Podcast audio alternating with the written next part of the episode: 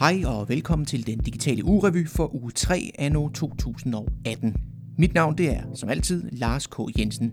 Ugerevyen er jo det her sted, hvor du får overblikket over ugens gang inden for medier og digital udvikling. I lydudgaven af opsamlingen, som så er den, du lytter til lige nu, taler jeg om nogle af de mest interessante nyheder fra ugen, der er gået. Det betyder selvfølgelig, at der er en masse ting, du går glip af, hvis du kun lytter her. Hvis du lytter med via podcast, så finder du derfor et link til hele opsamlingen i beskrivelsen til denne episode. Men lad os se at komme i gang. I ugerevyen fra sidste uge fokuserede jeg på Facebooks udmeldinger om de kommende ændringer, hvor man vil opprioritere indhold fra andre Facebook-brugere og i stedet nedprioritere indholdet fra sider og medier. Det har sådan set også været det helt store samtaleemne i uge 3, og derfor gennemgår jeg nogle af reaktionerne på de her kommende ændringer. I fredags der kom Mark Zuckerberg så, det er ham der er chef for Facebook, med en ny opdatering, hvor han forsøgte at skabe lidt afklaring omkring mediernes rolle på Facebook og Facebooks syn på medier og udgivere. Men han endte faktisk med at skabe endnu mere bekymring og forvirring. Det skal vi selvfølgelig også omkring i de kommende minutter. Til slut får du som altid et hurtigt rundown på nogle af de andre nyheder om de sociale medier. Men lad os nu starte med mediet over dem alle, der helst ikke vil kaldes et medie, nemlig Facebook.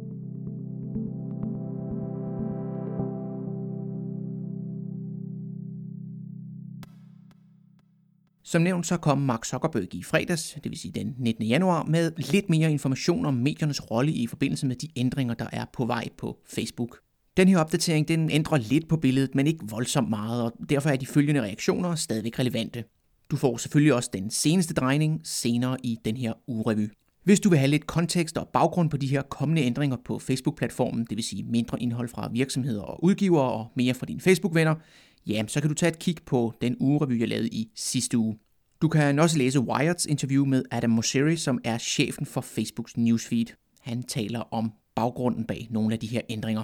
Ben Thompson fra det, der hedder Strategery, har en god analyse af Facebooks beslutning. Han skriver blandt andet, at det for medierne sådan set stadig handler om at bygge direkte relationer med læserne, og at man skal se Facebook som et sted, hvor det her det kan starte, i stedet for at fokusere på de mere kortsigtede sidevisninger, som Facebook kan give.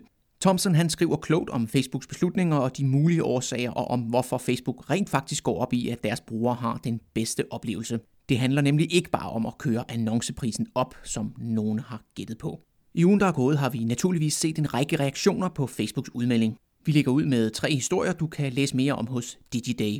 For det første er der nemlig nogle udgivere, der finder håb i den her nye mediefremtid. Du kan læse om, at de her ændringer har været på vej i noget tid, og at Facebook er en form for identitetskrise. En af udgiverne, som DigiDay har talt med, siger, at det her det er en konsekvens af det amerikanske præsidentvalg, hvor Facebook er blevet beskyldt for at dele falske informationer.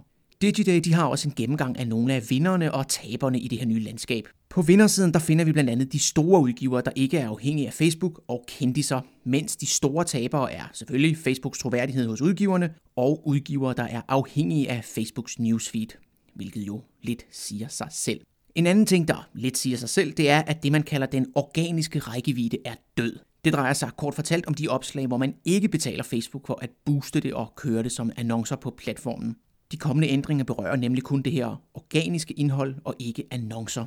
I stedet er der mange annoncører, der forventer prisstigninger fra Facebook, og derfor er der i byråverdenen også ved at sprede sig en forståelse af, at man skal blive bedre media planners. Oven i alt det her, der kommer så Facebooks kamp mod det, man kalder engagement baiting. Altså hvis man i et opslag blot forsøger at få folk til at reagere eller synes godt om, eller skrive en kommentar, for at man kan få en større rækkevidde på Facebook. Adweek de skriver, at ingen burde have været overrasket over Facebooks udmelding. Deres artikel citerer en Facebook-ansat, der siger, at man har talt om det her fald i organisk reach, altså hvor langt du kan nå uden at betale for det, i de seneste fire år, uden at holde det hemmeligt på nogen måde. Den artikel den indeholder også en rigtig fin tidslinje over forløbet fra 2013 til i dag. Vanity Fair de skriver, at de nye Facebook-ændringer kan give bagslag for Facebook. De nævner den her Explorer-test, som kørte i seks udvalgte lande, hvor mængden af det her fake news steg i de lande, hvor testen kørte. Blandt andet så oplevede politiet i Slovakiet, at deres advarsel mod netop falske informationer ikke kunne nå ud. Det kunne den ikke, fordi deres opdatering kom fra en Facebook-side og derfor landede under Explorer-fanebladet i stedet for newsfeedet, hvor meget færre mennesker så det. Social Media Today de har en god artikel, hvor de kigger på de her ændringer fra et Facebook-side perspektiv. Altså ikke Facebook-side, men hvis du har en Facebook-side. Artiklen den kigger også på nogle af de andre tendenser, der er i spil, såsom faldet i interaktioner på Facebook, og at folk deler mindre personligt indhold, hvilket jo er med til at holde Facebooks annoncesystem i live. Du kan også læse mere om den her tendens med, at vi kommunikerer mere privat via chat i f.eks. Messenger, end via statusopdateringer på Facebook. MG Ziegler, der tidligere har skrevet for blandt andet TechCrunch og nu arbejder for GV, der tidligere var kendt som Google Ventures, forudser, at Twitter vil få et godt 2018, men det vil se knap så godt ud for Facebook. Han er sådan set godt klar over, at det kan lyde skørt, men han henter blandt andet sin argumentation i, at Facebook er ved at være den her supertanker, hvorimod Twitter er mindre og kan navigere hurtigere og eksperimentere mere.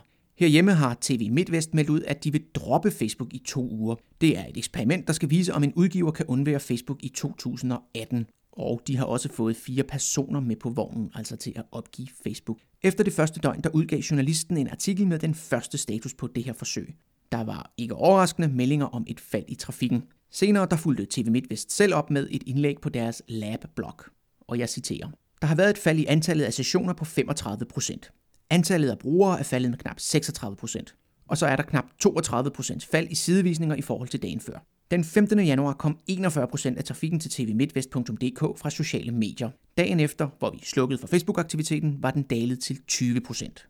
Citat slut. Et godt spørgsmål nu, det er, hvad medierne så skal gøre, når de vil hente trafik fra andre kilder. Mange udgivere vil formentlig, og det er jo altid en god idé, begynde at diversificere deres trafikkilder, skriver DigiDay. Sagt på jævn dansk, så betyder det, at man også har andre steder end Facebook at hente trafik fra.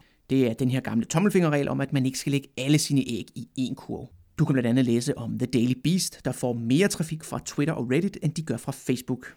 Og i øvrigt så har Facebooks andel af trafikken til udgiver været dalende i noget tid. Det her med æggene og kurven, det er præcis det billede, som Meredith Artley, der er chefredaktør for CNN Digital Worldwide, bruger, når hun taler om deres forhold til Facebook. Det gør hun i den seneste udgave af DigiDays podcast, hvor hun blandt andet siger, at det er deres platformer, de er ikke i nyhedsbranchen. Det site, der hedder Search Engine Watch, forudser, at medierne vil kaste sig over SEO, altså søgemaskineoptimering, igen. Jeg siger igen, for vi har sådan set været her tidligere. Men af flere forskellige årsager, blandt andet at god søgemaskineoptimering også kræver en indsats fra de journalister, der skriver artiklerne, er det aldrig rigtig blevet et kæmpe fokusområde, i hvert fald ikke herhjemme. Men det kan selvfølgelig være, at det kommer til at ændre sig nu. Et rimelig godt argument for, at vi kommer til at se et større fokus på SEO, det er, at Google generelt har sendt mere trafik til medierne, end Facebook har på det seneste. Der er også nogle udgivere, der pludselig synes, at Apple News begynder at virke attraktivt. Umiddelbart er det dog kun nyhedsmedier, der er noget at hente der, hvilket jo giver meget god mening, når man tænker på, at det hedder Apple News. Men selvom man er et nyhedsmedie og kan få eksponering på Apple News, så er det altså svært at konvertere det til penge. I den forbindelse bliver det rigtig interessant at se, om der er nogen, der vil gå ind og forsøge at overtage den plads, som Facebook formentlig efterlader. Blandt andet så har nogle udgiver fået at vide, at indhold er en af Snapchats tre topprioriteter lige nu, og at man vil gøre meget for, at medierne får succes på platformen. Derfor er det også lidt pudsigt, at de Snapchat-fyringer, du kan høre om senere, rammer netop indholdsteamet på Snapchat. Som du kunne høre og læse i opsamlingen fra u 2, så er Facebook-grupper også en mulighed, mange medier kigger på. I en artikel fra The Lenfest Institute kan du komme lidt mere i dybden med, hvordan amerikanske Vox bruger Facebook-grupper til at bygge communities. Jeg har også selv skrevet om, hvorvidt medierne bør tage Facebook-grupper i brug. Jessica Lessen er chefredaktør for tech-magasinet The Information. Hun mener, at medierne på Facebook vil gå den samme vej, som appudviklerne gjorde, da Facebook nedprioriterede Farmville og alle de her andre spil og apps i vores newsfeed. Det vil sige, at de vil blive annoncører på platformen. DigiDay de skriver, at influencer marketing, altså hvor virksomheder betaler berømte eller mennesker med mange følgere på sociale medier for at anbefale deres produkter, kan klare sig igennem den her kommende Facebook-storm. Argumentet det er, at den her type markedsføring, når den er gjort rigtigt, minder så meget om den type indhold fra dine Facebook-venner, som Facebook så gerne vil have mere af og gerne vil opprioritere. Og nu er vi så fremme ved fredag den 19. januar. Her skrev Facebook-chefen Mark Zuckerberg en opdatering, der skulle opklare lidt omkring, hvor medierne står henne i det nye Facebook. Men han endte faktisk med at skabe mere forvirring. Kort fortalt så understregede han, at Facebook ikke vil tage stilling til, hvilke udgivelser der er troværdige og hvilke der har et mere løst forhold til sandheden. Man vil heller ikke høre nogen firmaer ind til at hjælpe med det. I stedet vil man spørge Facebook-brugerne. Det her kan du også læse mere om i en pressemeddelelse fra Facebook. The New York Times de har skrevet om Zuckerbergs nye udmeldinger. De har også talt med en, der godt nok roser initiativet, men som samtidig understreger, at det handler om, hvordan Facebook rent faktisk får gjort det her ordentligt og implementeret det helt praktisk. Derfor er der også et hav af spørgsmål, der trænger sig på nu. Skal Facebook udsende spørgeskemaer? Hvor lange skal de her spørgeskemaer være for at få alle medierne med? Og hvordan får de spurgt ud blandt brugerne, så man bevarer en bred repræsentation blandt respondenterne? Og så videre. Financial Times de har også en artikel, hvor der tegner sig et lignende billede. De slutter af med at nævne en interessant detalje, nemlig at Facebooks tilgang til vurdering af medier kan ende med at favorisere de store medier. Hvad angår udrulning af det her, så har Facebook selv meldt ud, at man lige nu starter med de amerikanske medier, og senere vil man så fortsætte internationalt. Pew Research de spurgte tilbage i 2014 amerikanerne, hvilke medier de stoler på. Inde på ugerevyen, der kan du se et link til resultaterne af den undersøgelse. Jeg kan sige så meget, at det ser godt ud for The Economist og Wall Street Journal, og knap så godt for BuzzFeed og The Daily Show. Herhjemme i Danmark, der fik vi i sommer en pejling om, hvordan det ser ud. I forbindelse med den danske underrapport til Reuters' Digital News Report spurgte man nemlig danskerne, hvilke nyhedsmedier, der leverer nøjagtige og pålidelige nyheder. Det så godt ud for DR og TV2, og knap så godt for BT og i særdeleshed Ekstrabladet. Det kan du læse mere om hos journalisten. Her skal det tilføjes, at Ekstrabladet, helt bevidst, ikke får særlig meget trafik fra Facebook, så det vil ikke ramme dem så voldsomt hårdt. Hvis man ligesom skal forsøge at perspektivere på det her, så er der flere ting, der er problematiske. For det første så handler den her fake news debat, altså løgne, der forklæder sig som nyheder, om at vi mennesker, for det første, ikke altid kan vurdere, hvad der er sandhed og løgn, og gerne vil bekræftes i vores synspunkter. Da en stor del af den her problematik netop er, at vi som mennesker generelt ikke er gode nok til at vurdere vores kilder, jamen så er det påfaldende, at Zuckerberg og Co. har valgt netop den tilgang. For eksempel taler alle jo om, at især USA er et enormt splittet samfund. Spørgsmålet er så, om et splittet samfund kan skabe en bare nogenlunde ensartet vurdering af, hvilke medier og udgivere, der er til at stole på, og hvilke, der bare fortæller løgne. På sin vis der er det her smart gjort af Facebook. De slipper nemlig for at skulle tage stilling til, om noget givet indhold er sandt eller falsk. Det må altså afhænge af communityets vurdering. Facebook de håber nok også at kunne slippe for de her irriterende samarbejder med journalister og andre lignende organisationer rundt om i forskellige lande i kampen mod fake news. I december der opgav Facebook simpelthen at markere fake news, og det gjorde de af årsager, der bestemt ikke er nye. En af Facebooks tidligere udfordringer var, at det simpelthen tog for lang tid at få de her markeringer på. Ja, det fik rækkevidden af et fake news opslag til at falde med 80%, men ofte så kom de her markeringer først på efter tre dage, og der havde de her opslag altså haft langt størstedelen af deres visninger. Det betyder, at den reelle effekt var meget mindre. Facebook har i øvrigt også tidligere fået kritik af de værktøjer, de stiller til rådighed i kampen mod fake news. Det gjorde det blandt andet i forbindelse med valget i Tyskland. En anden problematik det er mediernes rolle i forhold til Facebook. I sin opdatering der skriver Mark Zuckerberg, at nyheder formentlig vil udgøre 4% af newsfeedet, en andel, der tidligere var på 5%. Der er to ting, der er værd at bide mærke i her. For det første, så siger det noget reelt om, hvor lidt nyhedsmedier egentlig fylder på Facebook. Det kan jo godt være, at mange redaktører og journalister mener, at det de laver, det er det vigtigste på Facebook, og at den her platform, jamen den bliver nærmest bare skabt til, at de kan dele deres indhold der. Men 4% af saft susmer ikke meget. Det andet det er, at det godt nok virker som et lille fald, men det er trods alt et fald på 20%. Det er meget. Zuckerbergs vinkel på det vil formentlig være, at jamen det er jo fordi, man nu om sider får nedprioriteret de her falske nyheder. Folk, der kan huske længere tilbage end en uge, kan dog nok godt have deres tvivl om det. Uanset hvad, så står det nu lysende klart, at hvis man som medie vil have trafik ud af Facebook, og det er jo det, det handler om for rigtig mange, ja, så er der efterhånden ingen vej udenom, at man skal betale for det. Der vil muligvis være dem, det kan lykkes for, men det vil være de ganske få. Og så er der jo også de her mindre medier, som blandt andet Financial Times taler om. Hvordan vil Facebook for eksempel sikre, at man får spurgt ind til alle medier og udgivere? Det vil formentlig blive gjort via noget. Har du tillid til denne udbyder spørgsmål ved de forskellige linkopslag, så man derigennem håber at få kørt alle udgivere igennem møllen? Men det her fake news, det er jo netop karakteriseret ved, at medier kan opstå og forsvinde igen, og hvor hurtigt kan Facebook egentlig rykke i den her community-baserede løsning? Deres erfaringer med markering af fake news viste i hvert fald, at de ikke altid er lige hurtige. Og akkurat som for en uge siden, så er det hele gennemsyret af, at Facebook er enormt nære med detaljerne. Og derfor så står de her spørgsmål der også bare i kø og venter på at blive besvaret. Indtil videre, der må vi dog nok bevæbne os med tålmodighed, indtil vi bliver klogere.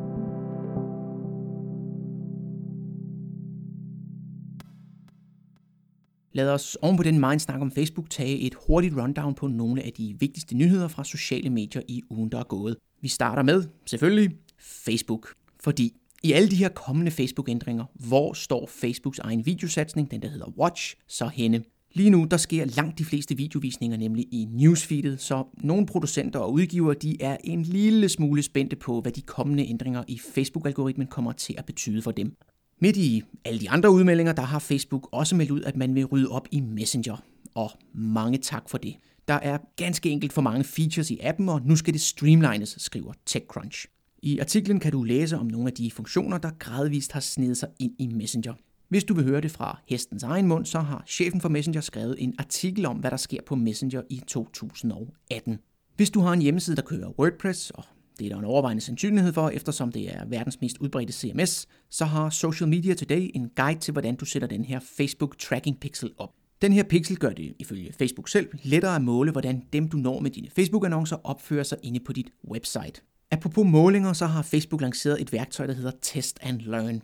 Værktøjet det er henvendt til annoncører på Facebook, og det skal gøre det muligt, som navnet afslører, at teste og finde ud af, hvilke former for annonceringer, der fungerer bedst for dig. John Loomer han har skrevet en guide til, hvordan du kan bruge det nye værktøj. YouTube de strammer reglerne for dem, der gerne vil tjene penge ved at uploade deres videoer, skriver TechCrunch. Tidligere der var det nok at have 10.000 visninger i alt for at blive en del af det her partnerprogram. Nu kræver det også 1.000 abonnenter, samt at dine videoer er blevet set mere end 4.000 timer i alt. Derudover så lover YouTube, at de vil blive bedre til at holde øje med, om nogle videoer bliver anmeldt for at overtræde grænserne. De her nye regler de kommer især efter en meget kedelig historie, hvor YouTube-stjernen Logan Paul lagde en video op af en mand, der havde hængt sig i en japansk skov. Han lagde senere en undskyldning på YouTube, og YouTube sagde, at man ville spare ham ud af partnerprogrammet. De her ændringer de åbner dog op for, at kommende internetsucceser kan søge i andre retninger og andre platforme, såsom Twitch og Instagram, skriver Wired.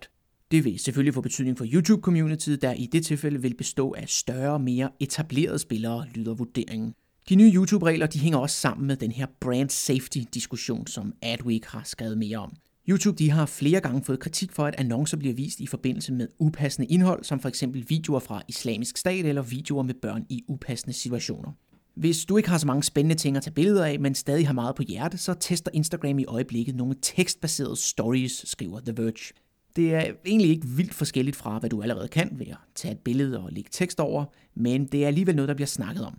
Hvis du er nysgerrig, så kan jeg fortælle dig, at du kan vælge mellem fire forskellige udseender og derudover nogle forskellige baggrundsfarver. Og hvis du er den lidt bagstræberiske type, jamen, så er der sågar et skrivemaskinedesign. Uanset hvad man mener om den her nye Instagram-funktion, så er Snapchat bekymret, skriver Inc.com. Og nu vil jeg ved Snapchat, så skriver The Information, at de har fyret omkring 24 mennesker, altså to dusin. Fyringerne det sker hovedsageligt, som jeg tidligere nævnte, i Snapchats indholdsteam. The Verge's artikel om de her nye Instagram Stories, det nævner også, at Instagram nu tester screenshot-notifikationer. Det vil sige, at man giver brugerne besked, hvis nogen tager et screenshot af deres billeder. Det har Snapchat, som jo er kilden til de seneste mange nyheder i Instagram, i øvrigt gjort hele tiden. Til slut så har Facebook ifølge Press Gazette meldt ud, at man vil udvide eftersøgningen af mulig russisk indblanding i Brexit-afstemningen. Det var, hvad der var at snakke om i denne uge. Som nævnt, så finder du et link til hele opsamlingen i beskrivelsen til denne podcast-episode. Der kan du blandt andet læse om Snapchats nye design, der møder kritik fra brugerne, som rigtig mange redesigns jo gør, og at Google vil straffe langsomme mobilsider fra juli. Det er i øvrigt en problematik, jeg vil vende tilbage til på et senere tidspunkt. Du kan også læse om, at lyd måske bliver det næste store, og at Spotify netop satser endnu mere på podcasts. Det bliver spændende at følge, hvad det ender med. Du får også erfaringer med og tips til mobiljournalistik, og så får du historien om den måske første virale video. Du ved, den hvor en sur mand smadrer sin arbejds-PC. Jeg håber, at du vil tilmelde dig mit nyhedsbrev, som du finder inde på larskjensen.dk. Jeg håber også, at du har lyt at lytte med. Hvis du har input eller feedback, så kan du lægge en kommentar inde på selve ugerevyen på min hjemmeside. Mange tak, fordi du lyttede med.